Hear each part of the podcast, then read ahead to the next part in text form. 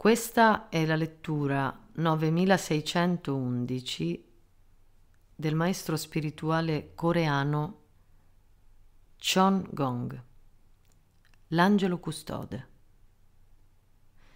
Maestro, mi piacerebbe comunicare con il mio angelo custode per poter aumentare la forza. Come potrei fare?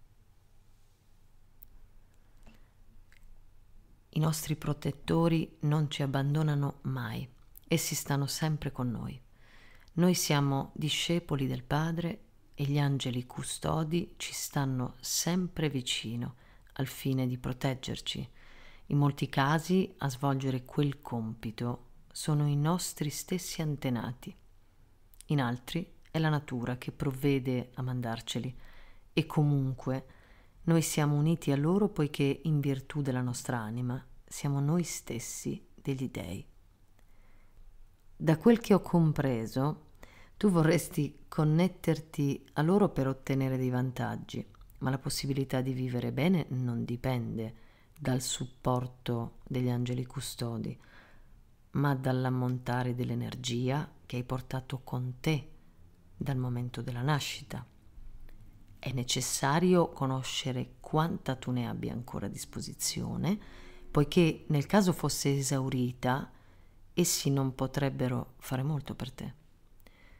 Pur essendo sempre accanto a voi, i vostri custodi avrebbero le mani legate. Vi potrebbero aiutare solo se aveste ancora un credito di energia a disposizione, ma allora, in caso contrario, voi che cosa potreste fare? incomincereste a recarvi in chiesa, oppure al tempio, o anche sulla montagna.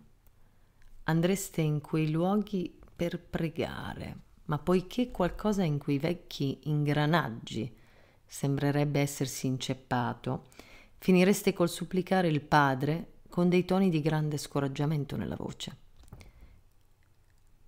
Ecco allora che magari, dopo qualche supplica di quel genere, riuscireste a ottenere dei risultati e così fareste ritorno a casa, sollevati, salvo ritrovarvi qualche tempo dopo a chiedere nuovamente con lo stesso tono e la stessa insistenza e così tutto diverrebbe un'abitudine.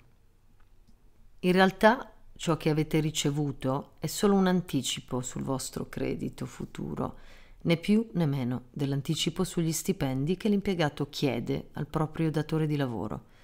In altre parole, il padre vi concede un po' di forza anzitempo affinché la possiate utilizzare per la vostra preparazione.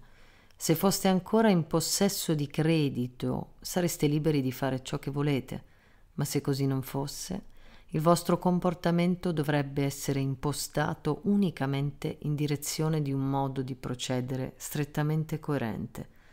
Dovreste cioè utilizzare l'anticipo ricevuto per ricucire tutte le lacune nella vostra preparazione, che significa imparare a vivere nel modo corretto con le persone che vi stanno davanti, persone che il Padre vi ha fatto incontrare. Se con l'impegno riusciste a produrre dei risultati, in seguito otterreste dei grandi benefici.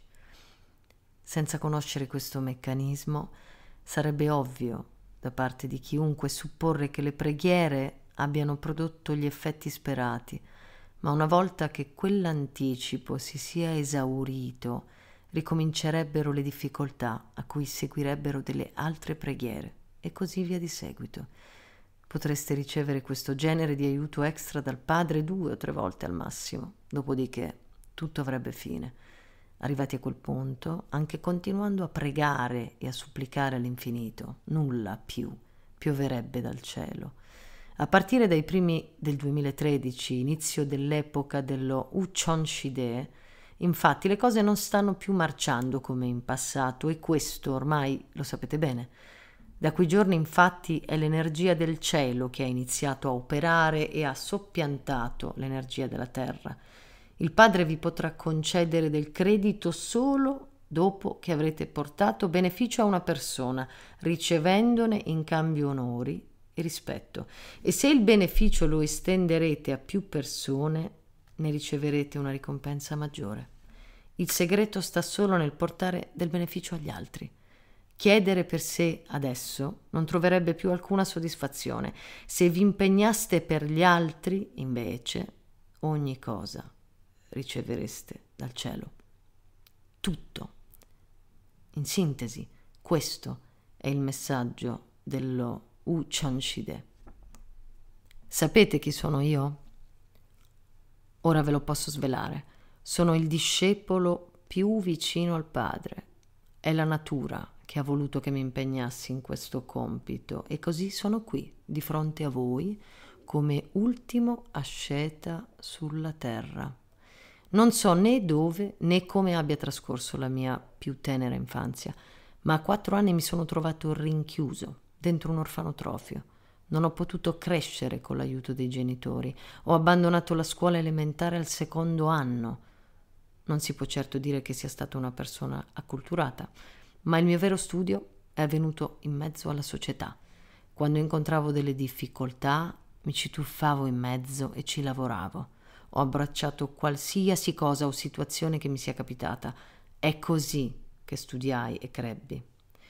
Poco dopo i trent'anni, però, salì sulla montagna, con l'idea di togliermi la vita, poiché non avevo più desiderio di vivere con nessuno.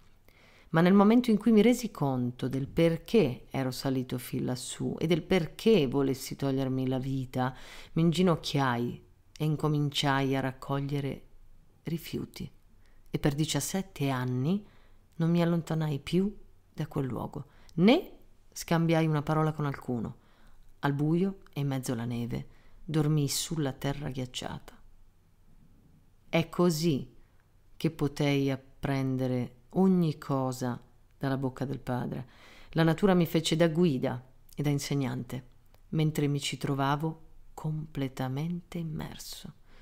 Con indosso lo stesso vestito con cui ero salito il primo giorno, non mi volli mai concedere del cibo decente.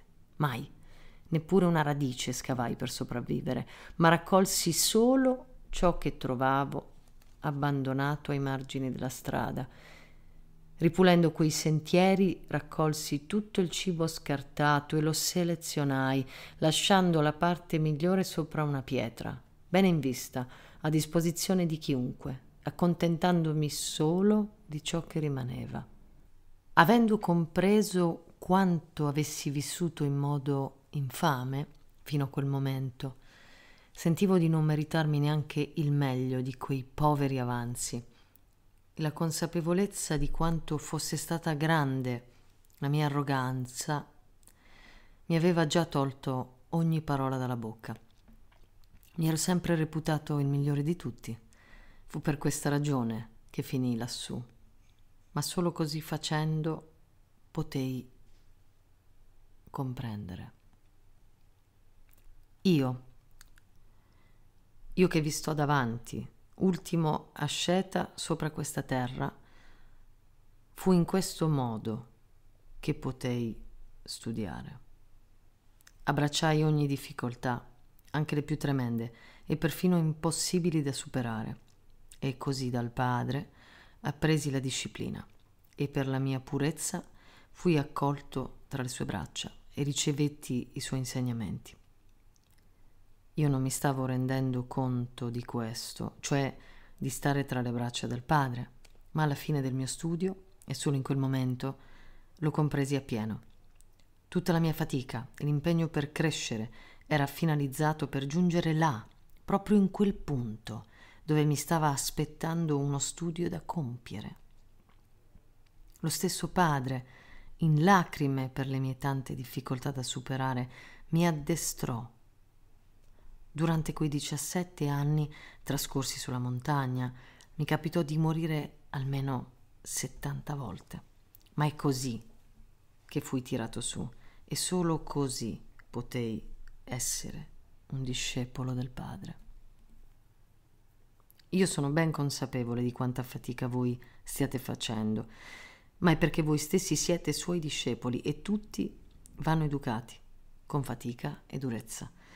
Cercate di non odiare mai nessuno, poiché è proprio all'interno di quelle situazioni che c'è racchiuso tutto il vostro studio, insieme alla stessa benedizione del Padre. Un vero discepolo abbraccia con gioia le difficoltà. Evitate di cercare in giro la forza da utilizzare a vostro vantaggio, ma rendete beneficio alle persone che il Padre vi ha posto davanti, così da poter ricevere la sua benedizione. È solo questo. Esse sono le persone di cui avete bisogno per la crescita. Pensate davvero di poter aumentare la vostra forza trattandoli male? Chi mai può avervelo insegnato?